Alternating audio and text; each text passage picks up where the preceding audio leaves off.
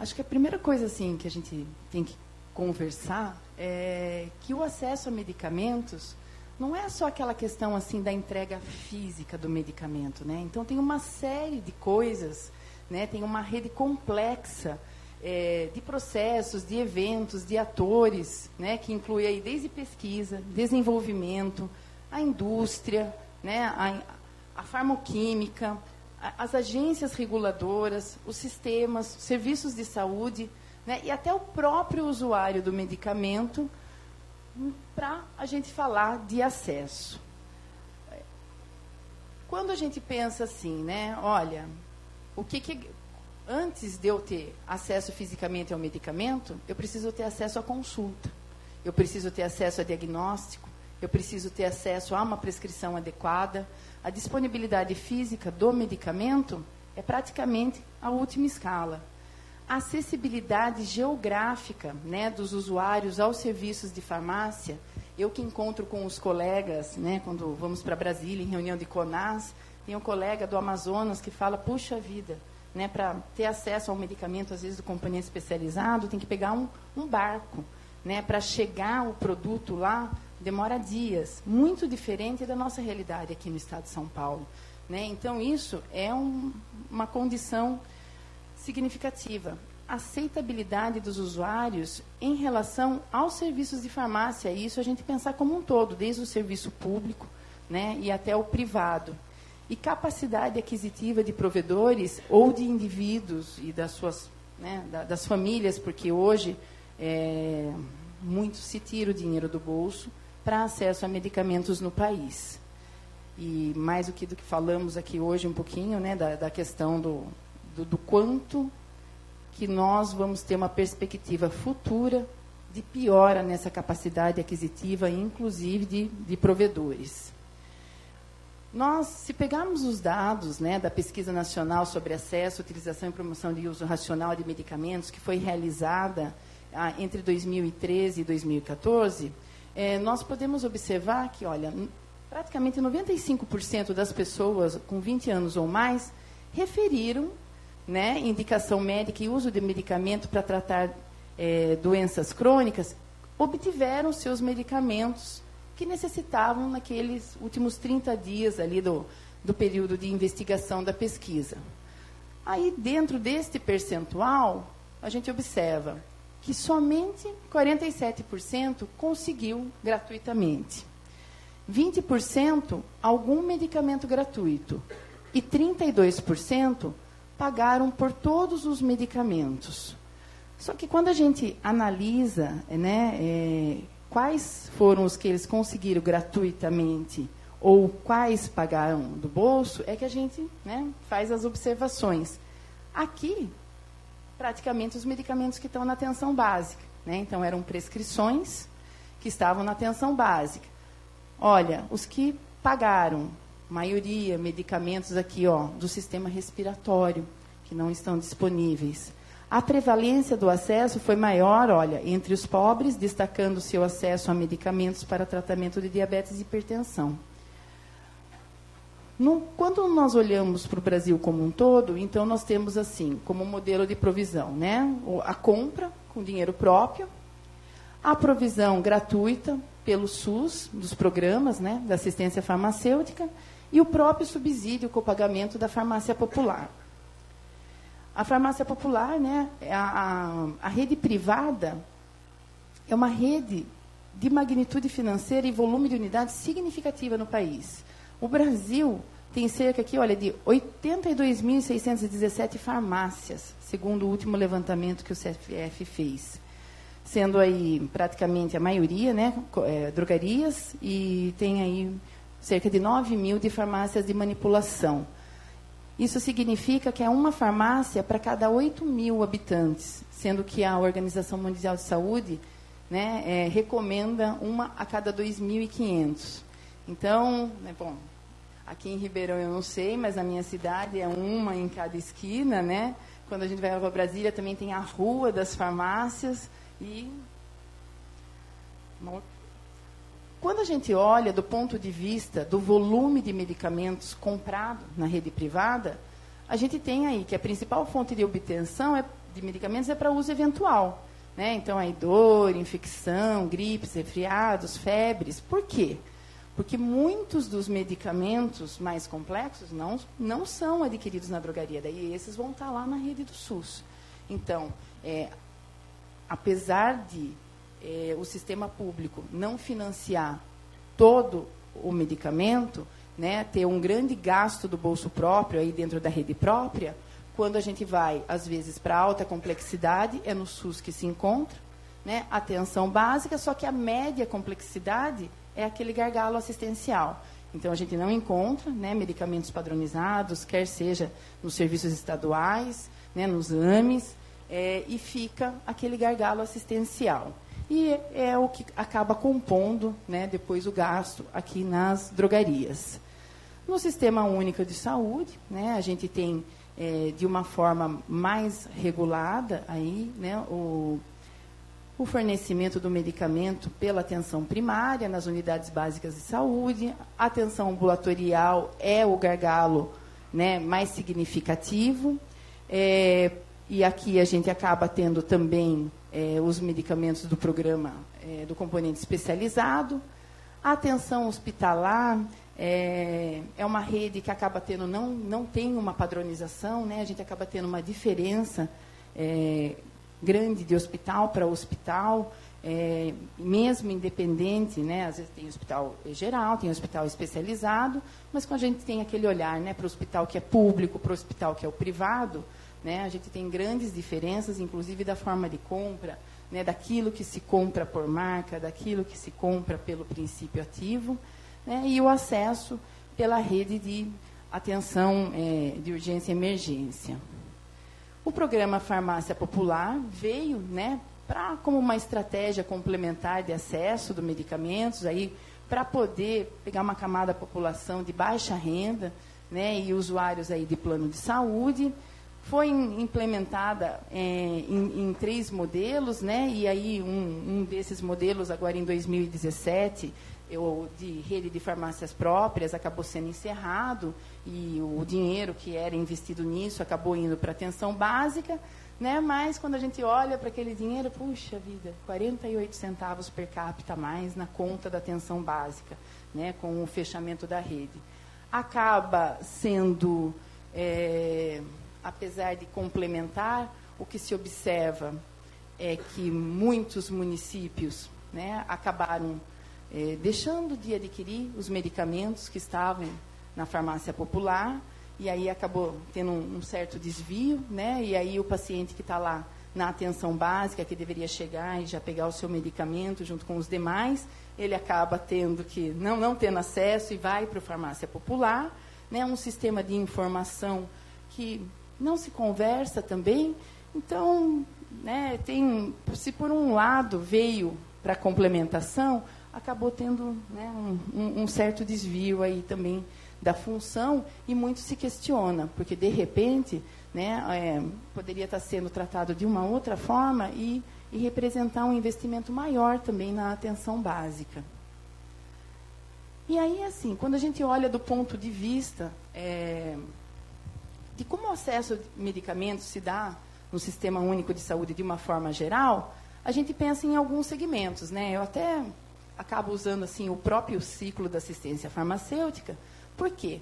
Para cada um desses componentes, a gente acaba tendo uma regra diferenciada. Né? Se, como, se regras de programação, é, de armazenamento e distribuição pode ser uma coisa mais comum né, entre esses componentes ou esses programas, quando a gente pensa do ponto de vista do financiamento, é, da regulação, eles têm particularidades é, entre os programas e entre os entes. Né? Então, acaba tendo uma regra geral, mas quando a execução né, fica a cargo aí do ente estadual ou municipal, às vezes a gente tem formas diferentes de organização entre os serviços. E aí, assim, acaba tendo uma complexidade que muitas vezes quem está na rede privada fala, nossa, eu não consigo entender como funciona, eu não consigo entender essa regra. Né? Ai, por que, que tal Estado faz de um jeito e por que, que aqui vocês fazem desse?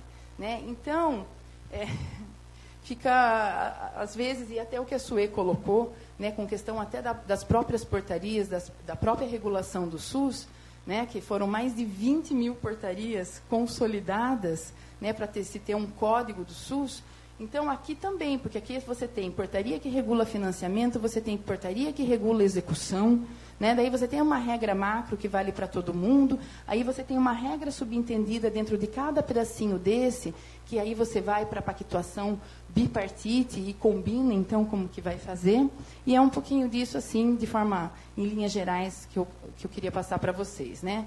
Então, nós temos aí o componente estratégico, o especializado, o básico, é, de uma forma mais institucionalizada, mais regrada aí, por meio de portarias, quer seja de portarias é, de atenção à saúde ou de portarias de regulação.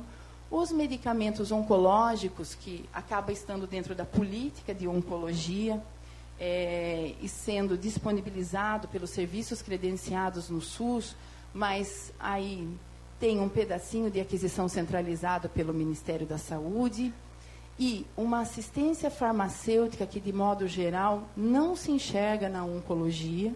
Né? Então, quem se enxerga dentro da oncologia? Normalmente farmacêutico que trabalha dentro desses serviços. Quando a gente vai conversar do ponto de vista do gestor, eu muitas vezes, né, lá com um colega da gestão, ele fala, oncologia não quero nem saber do serviço, do CACOM, NACOM. Né? E, e, no Estado de São Paulo é assim, né? a Coordenadoria de Assistência Farmacêutica não tem gestão direta sobre os serviços de oncologia. Né? Então, nossa única interface em São Paulo é o medicamento de aquisição centralizada pelo Ministério da Saúde, a gente distribui os serviços.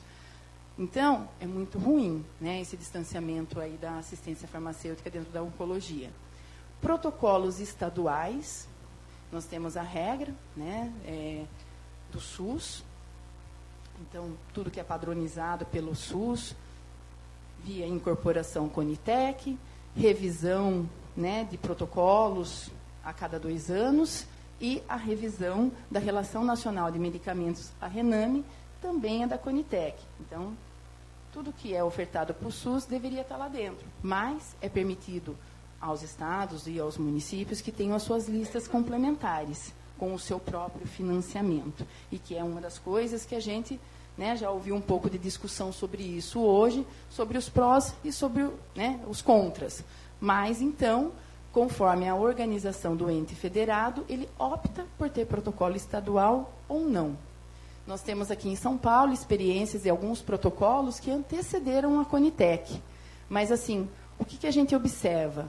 Que nem sempre foi pela observação de um gargalo assistencial, de uma necessidade epidemiológica às vezes foi fomentado pela própria judicialização. Né? Então, olha, puxa vida, então pelo menos eu vou dar uma regra que é para ver se pelo menos eu, eu forneço de uma forma um pouquinho mais organizada e regulada. Aqui, as demandas administrativas e judiciais, né, a Sue até expôs bem, que por vezes é diferente disso daqui. Então, um protocolo estadual também é um fornecimento, de uma certa forma, administrativa. Só que ele tem um protocolo clínico, alguém né, avaliou, colocou regras, né, fluxograma de dispensação. E as demandas administrativas, você não tem, não vai ter um elenco próprio, né, você vai ter estados que fornecem e estados que não fornecem nada. Por quê? Porque é dinheiro do bolso. Como a Sue colocou no exemplo aqui da Secretaria de São Paulo, foi uma opção da gestão no intuito até de enxergar mesmo possíveis gargalos assistenciais, mas também de tentar né, vencer a judicialização e que percebemos que não foi isso que aconteceu. Né? É, hoje, se por um lado traz benefícios para um grupo de pacientes que procura este acesso, por outro lado, nós estamos numa situação muito difícil, porque o dinheiro é único. Então, toda vez que entra uma demanda e eu dou esse acesso, eu tiro né, da, do acesso dos medicamentos que estão em programas de assistência farmacêutica, que estão na Rename, que estão com protocolos estudados, que a incorporação foi regrada, né, a gente tira de lá. A hospitalar, que eu comentei com vocês, né, que os hospitais acabam tendo aí uma, uma livre padronização. E tudo isso, né, então todos nós trabalhamos muito para gerenciar né, é, regular todo, todos esses programas né, dentro do ciclo da, da assistência farmacêutica, mas aí pensando, né, desde a segurança e qualidade dos medicamentos, aí fazendo a, a questão do planejamento, articulando e o acesso ao uso racional. E quando a gente fala acesso e uso racional, é aquela parte da assistência farmacêutica que a gente ainda né, tem muito a vencer, porque o farmacêutico, na maior parte das vezes, corre atrás né, aí do ciclo logístico do medicamento, de eu garantir o abastecimento, de eu fazer uma articulação para ter o dinheiro garantido, e aí a parte do cuidado do paciente, da atenção farmacêutica, né, do segmento farmacoterapêutico, de drogas tão caras né, que investimos aqui. Então, isso, assim, temos muito a percorrer.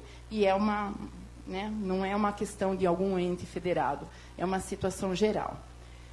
Rapidamente, no ponto de vista, um pouquinho para a gente falar do financiamento, é, a palavra componente veio né, aí da regra de financiamento das ações e serviços do SUS, era da antiga portaria 204, agora com toda a consolidação dessas, dessas portarias, né, é, o financiamento está na portaria de consolidação número 6, mas tínhamos né, é, a divisão do financiamento entre os entes federados, em seis blocos, né, atenção básica, média e alta complexidade, vigilância e saúde, a assistência farmacêutica como um bloco, gestão do SUS e investimento. E dentro do bloco da assistência farmacêutica, outros três, né, chamados de componente. Foi aqui que veio a palavra componente, deixamos de né, colocar como programa, e eles acabam tendo financiamento próprio.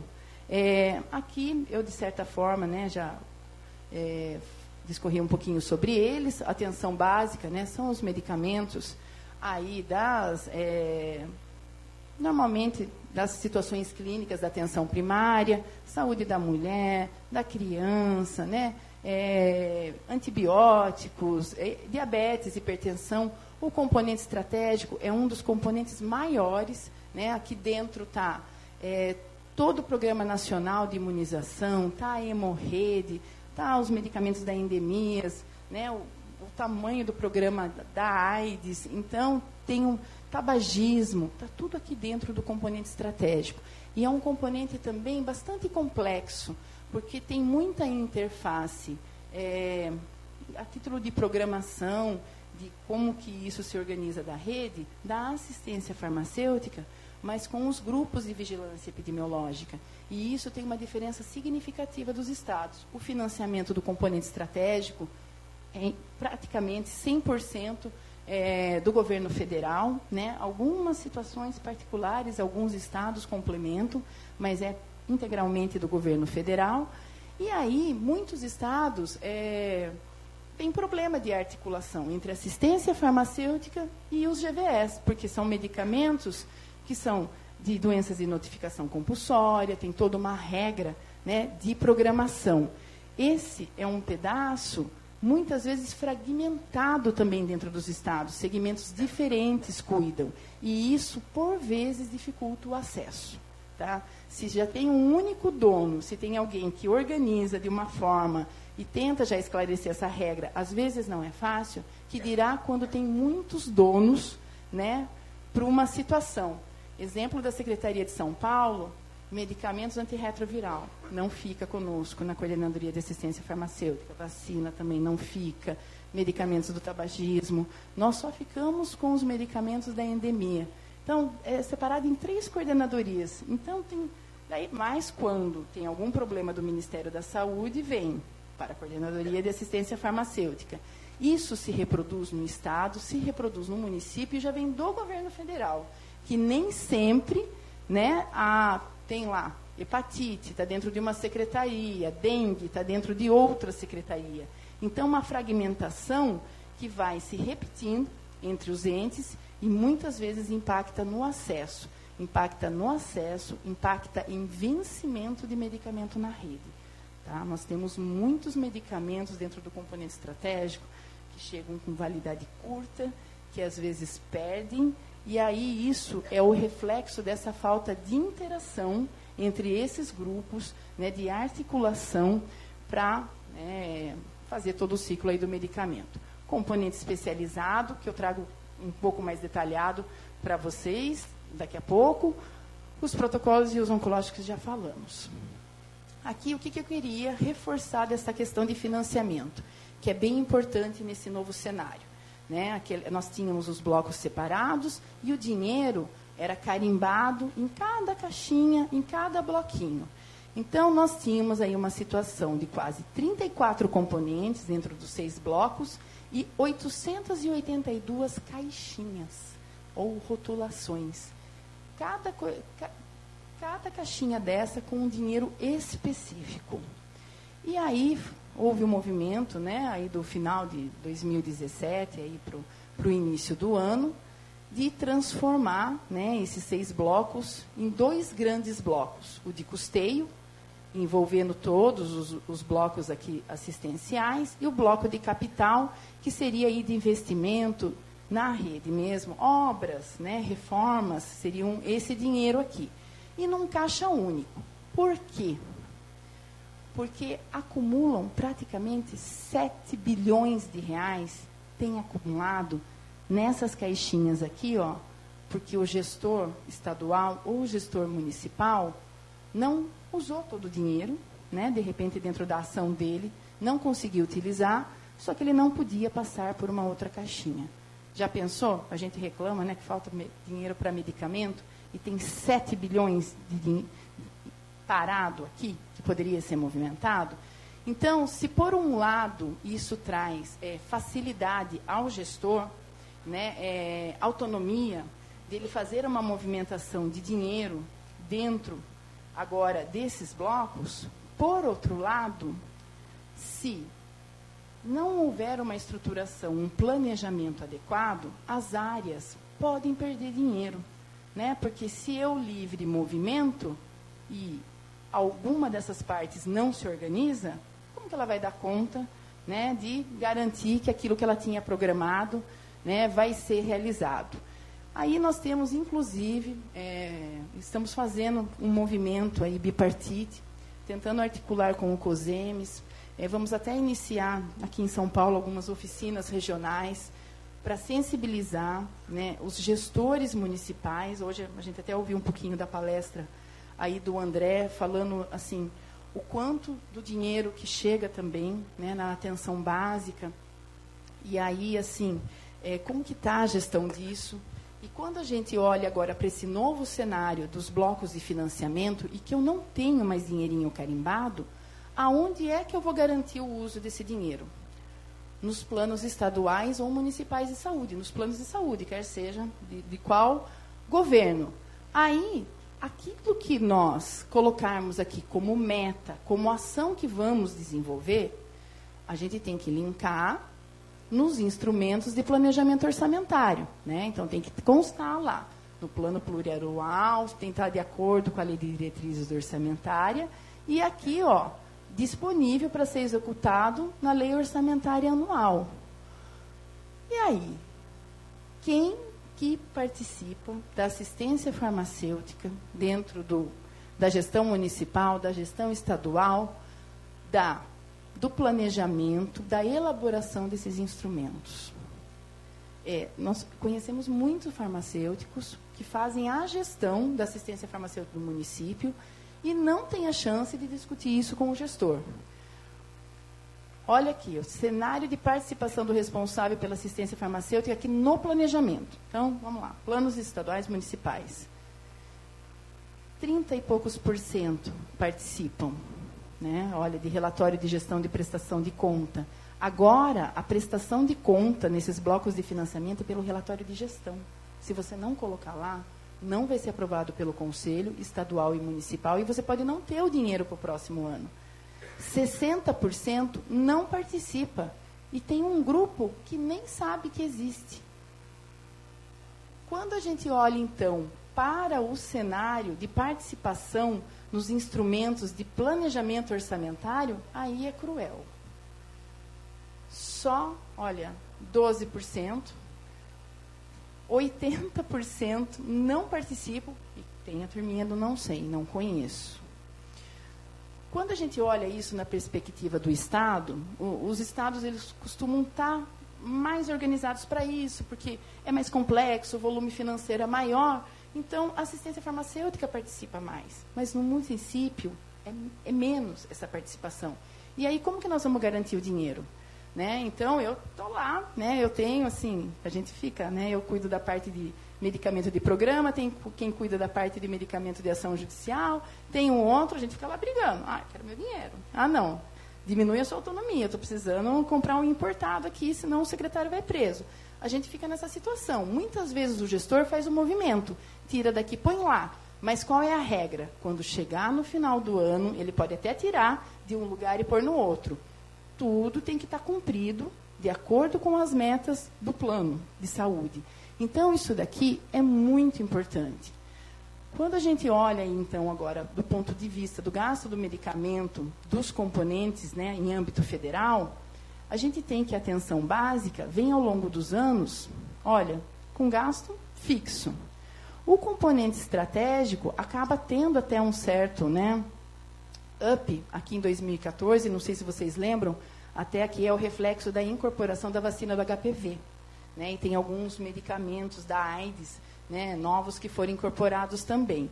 O componente especializado é o que mais cresce e é o que mais vai crescer pela velocidade de incorporação e daquilo que a gente tem visto pela Conitec. Né? Então, é, só que, lembrando, nós estamos com o orçamento congelado. E ainda por quanto tempo? Por 20 anos. Tem a PEC 95 que congela. Então, é assim, eu não sei como que nós vamos fechar essa equação. Se a gente não otimizar a gestão, é, não vai ter de onde tirar dinheiro. Porque as tecnologias estão chegando, né? É, tecnologias de alto valor agregado, porque a indústria tem investido, não vai investir na atenção básica, né? com os genéricos, com vai investir em o quê? Em alta tecnologia, terapia-alvo na oncologia, né? imunobiológicos, né? no componente especializado.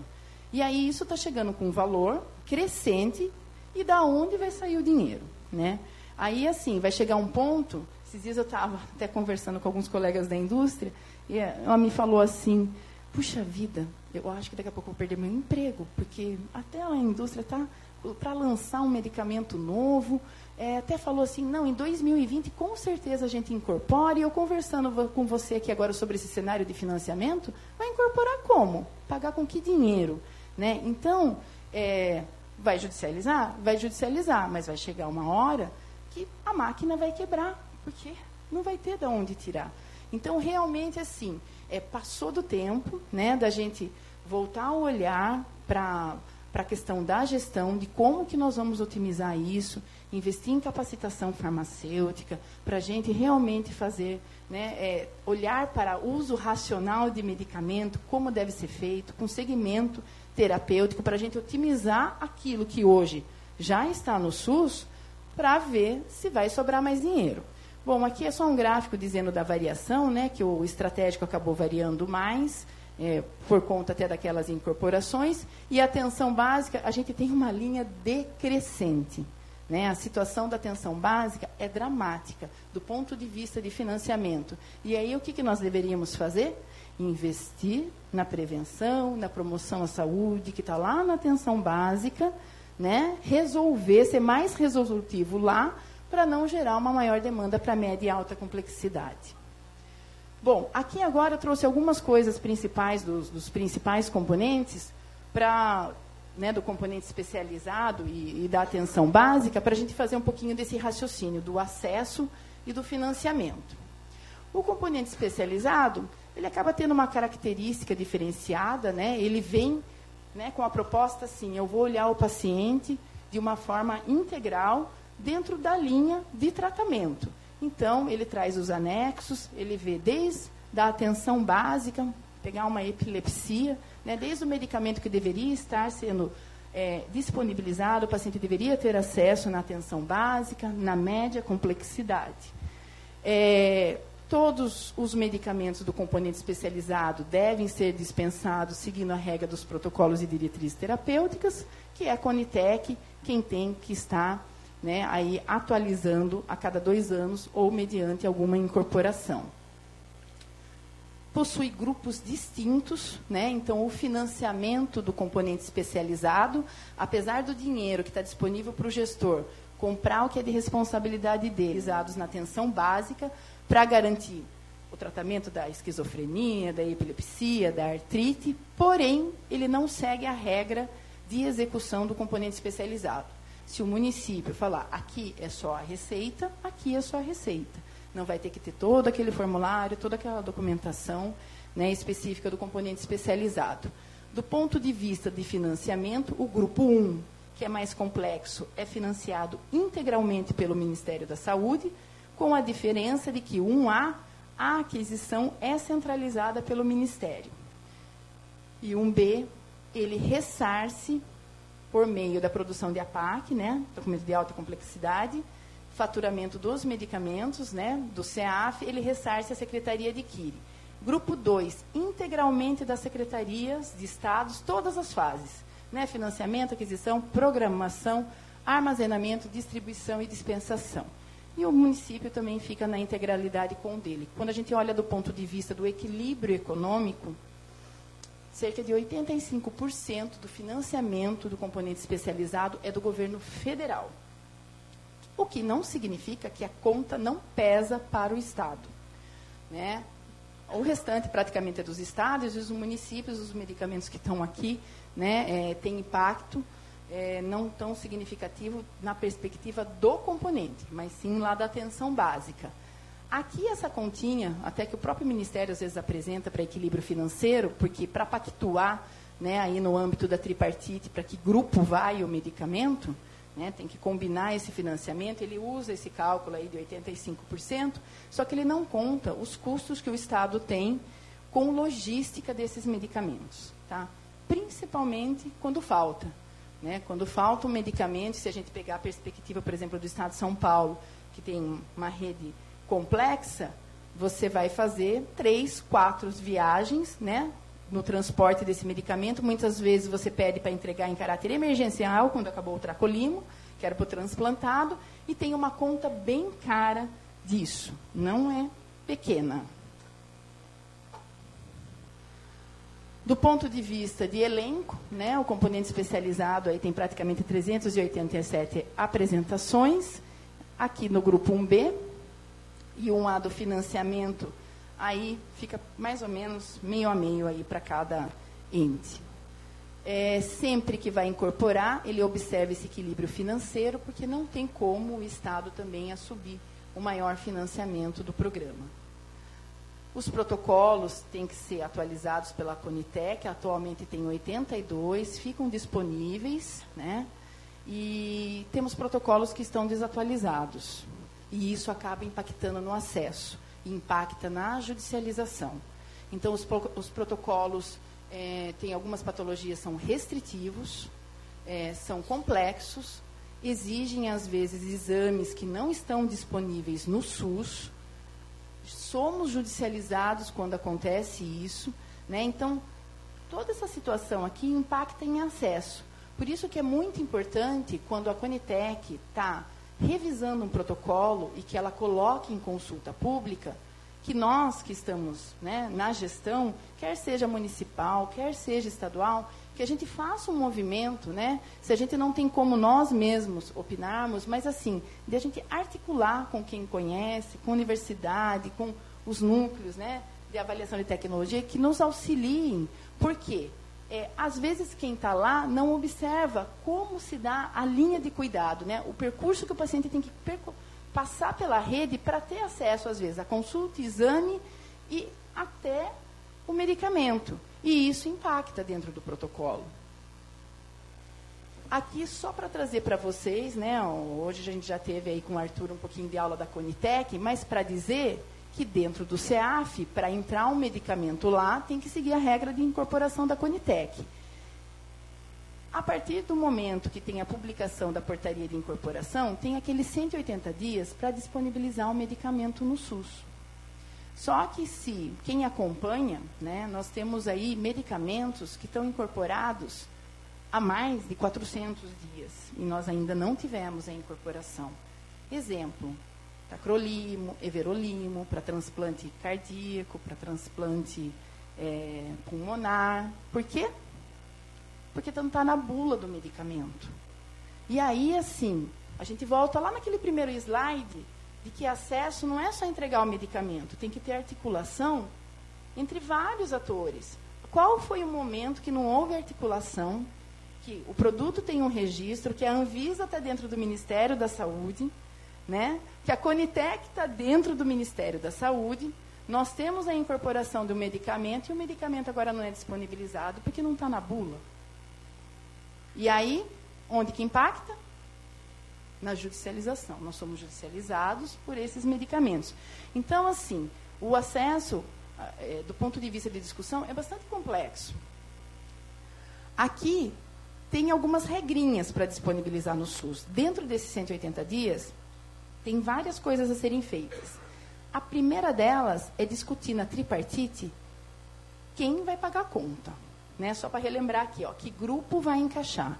O Estado vai pagar integralmente, o Ministério vai é, inserir numa parceria de desenvolvimento produtivo, vai centralizar, vai colocar num B, ressarcir para o Estado e tem que atualizar a tabela de ressarcimento. Neste mesmo prazo, a Conitec tem que providenciar o protocolo clínico. E aí a gente tem os vários cenários, né? Tem o medicamento que já foi pactuado, negociado, mas o protocolo não saiu. Tem medicamento que o protocolo já saiu, mas não foi negociado. Quem vai pagar a conta? E por que, que nós temos tantos medicamentos? Eu não sei se vocês acompanham, né?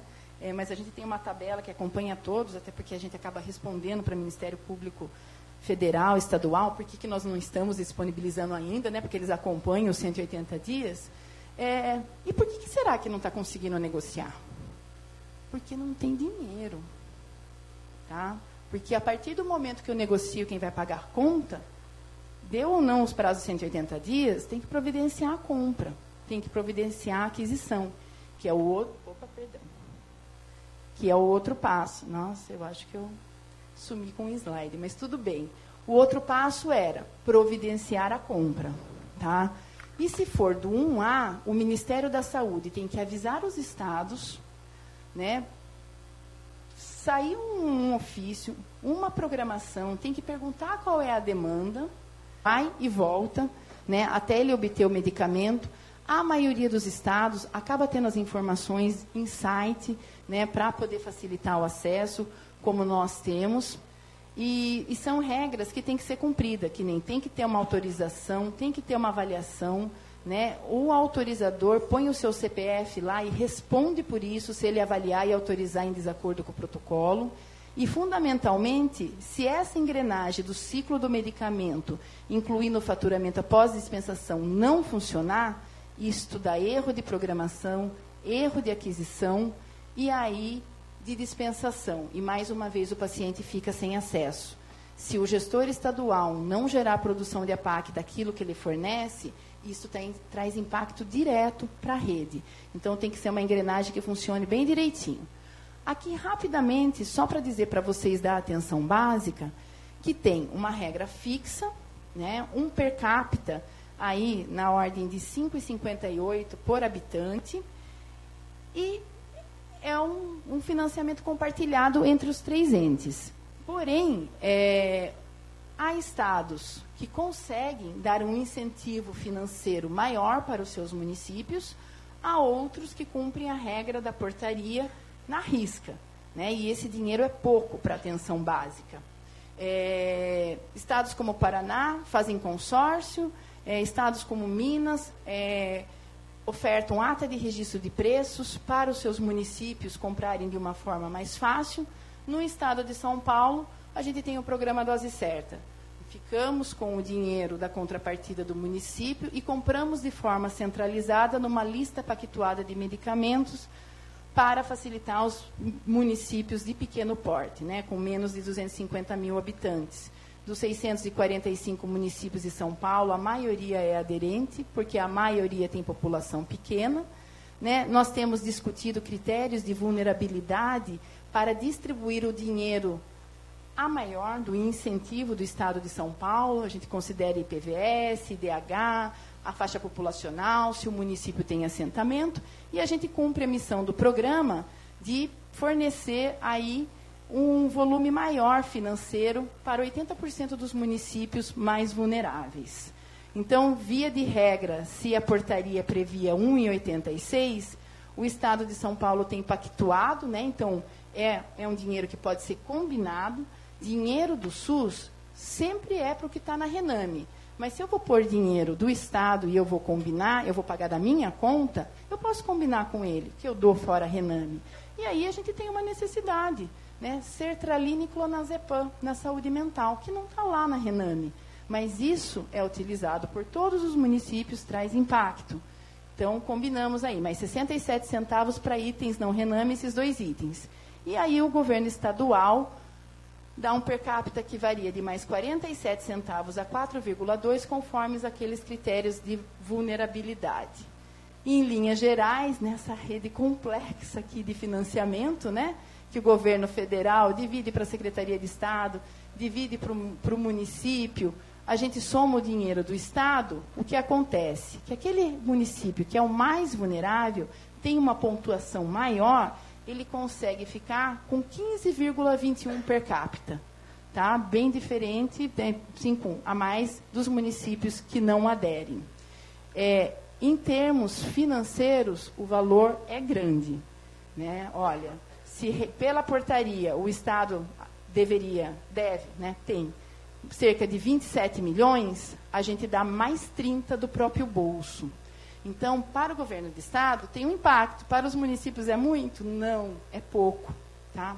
Tem município paulista utilizando 40% do orçamento de saúde com medicamento. É muito dinheiro tá? para conta do município.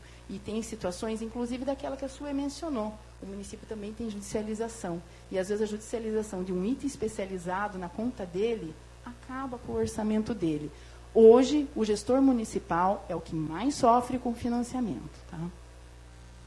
Aqui, rapidamente, só para dizer para vocês que muitas das situações é, de acesso de informação em saúde, a gente só vai vencer se a gente otimizar a informatização da assistência farmacêutica. E aí é sofrido. No componente estratégico, tem mais de 30 programas. No componente especializado, estados que adotam seus próprios sistemas têm o Horus. Na atenção básica, vai ter a oferta do Horus, mas os sistemas municipais. Dentro do município, um sistema que vê a parte da prescrição da atenção né, à saúde, tem ESUS, não conversa com o Horus, que faz a dispensação. Então, a AIDS tem o Ciclone. Então, são uma série de sistemas, eles não se conversam, tá? E aí a gente não consegue registrar as demandas não atendidas, para poder ver de uma forma sistematizada quais são os nossos gargalos assistenciais e a gente não dá conta de registrar nem aquilo que a gente dispõe. Tá? Isso impacta em programação, impacta em formação.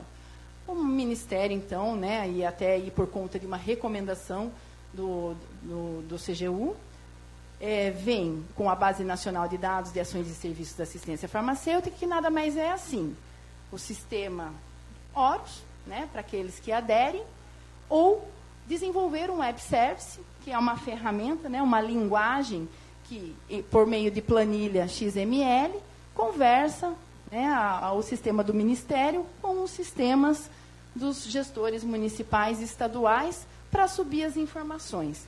Tem um rol próprio de, de dados, né, acordados, são bem simples, movimentação de estoque, entrada, saída, dispensação para o CEAF e aí para o estratégico e para o componente básico vai ser somente também para os municípios que vão estar no Qualifar e avaliação para o CEAF. Aí, o que, que vem? Mais uma vez, a questão do financiamento. Se você não se estruturar, aderir ao Horus ou desenvolver o web service e não subir o dado, você vai ter o seu dinheiro bloqueado. Tá?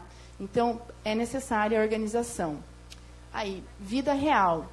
Todo município tem conectividade? Não. Todo município tem softwares de informação? Não. Né? E aí, como que faz? Da onde vai tirar esse dinheiro? Né? Então, tem tido um movimento aí dos municípios pleitearem para o Ministério também incentivo para informatização e estruturação, porque não dá também para simplesmente pagar a conta de. Se, por um lado, é um movimento positivo, né, que força, de repente, a ter esse movimento de informatização e, de repente, a gente ter algum dado né, para qualificar melhor a assistência farmacêutica, por outro, precisa ajudar a estruturar. Bom, a portaria acabou de sair, houve grandes discussões de CONAS e CONASEMES para prorrogar, esses, prorrogar os prazos, justamente por essa questão aí de fragilidade. Ela saiu e está contando o prazo. Tá? Então, assim, componente especializado, Estado, em 90 dias, a partir agora do dia 18, grupo 1B 120, grupo 2 150, básico e estratégico 180, dados de distribuição, e 270 dias dados de dispensação. Então, está valendo. Tá? Então, agora, assim, todos os serviços precisam se organizar. Para finalizar, eu só queria né, colocar algumas coisas para vocês, em linhas gerais, de um pouco dos nossos desafios. Né? Dentro da gestão da assistência farmacêutica, a gente precisa ter um caráter sistêmico, conhecer o contexto da situação em que estamos inseridos, e se envolver em estratégias multiprofissionais. Né? A assistência farmacêutica tem avançado, mas precisa ganhar velocidade com tudo isso que está batendo na nossa porta. Né? Questões de financiamento, questões aí que a gente precisa equacionar da gestão, porque senão daqui a pouco o dinheiro vai ser cortado. Articulação e negociação com outras instâncias, né, com outros entes federativos, para a gente construir aliança, para a gente se apoiar. A gente sempre fica muito na nossa casinha. A gente tem que aproveitar aquilo que alguém já está conseguindo fazer de bom. Né? Pegar o exemplo e tentar trazer para a nossa realidade.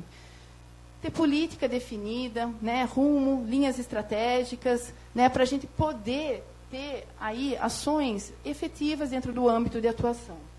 Autonomia para tomar decisão, e a gente conquista isso realmente a gente se envolvendo, tentando é, se aproximar do gestor, tentando articular com as equipes, a gente passa a ter autonomia. É, e capacidade de entre, integrar os produtos, né? tudo aquilo das nossas ações, a gente poder é, fazer uma integração de forma que isso resulte aí no acesso melhor aos medicamentos. Do ponto de vista de política governamental, o que, que a gente precisa? Um fortalecimento da regulação sanitária e econômica, um planejamento para lidar com as consequências do envelhecimento da população, porque a gente está aí na incorporação de uma série de tecnologias e a gente não está prestando atenção aí na atenção à saúde. A avaliação criteriosa né, da incorporação dos novos medicamentos, que muito foi discutido aqui. Ações efetivas para a promoção do uso racional. Atualizar de fato, né, os protocolos e não ficar apenas incorporando, mas excluir os medicamentos. Tem um medicamento desincorporado durante todos esses anos aí de Conitec e regulamentação do acesso, né, a medicamentos que não constam na listas do SUS. Certo? A gente precisa de uma Rename atualizada com base em necessidades epidemiológicas e não só atualizada com a lista de medicamentos que são incorporados pela Conitec. E aí, gente, é isso, me estendi um pouco, né, mas em linhas gerais, alguma coisa aí para a gente discutir sobre acesso. Obrigada.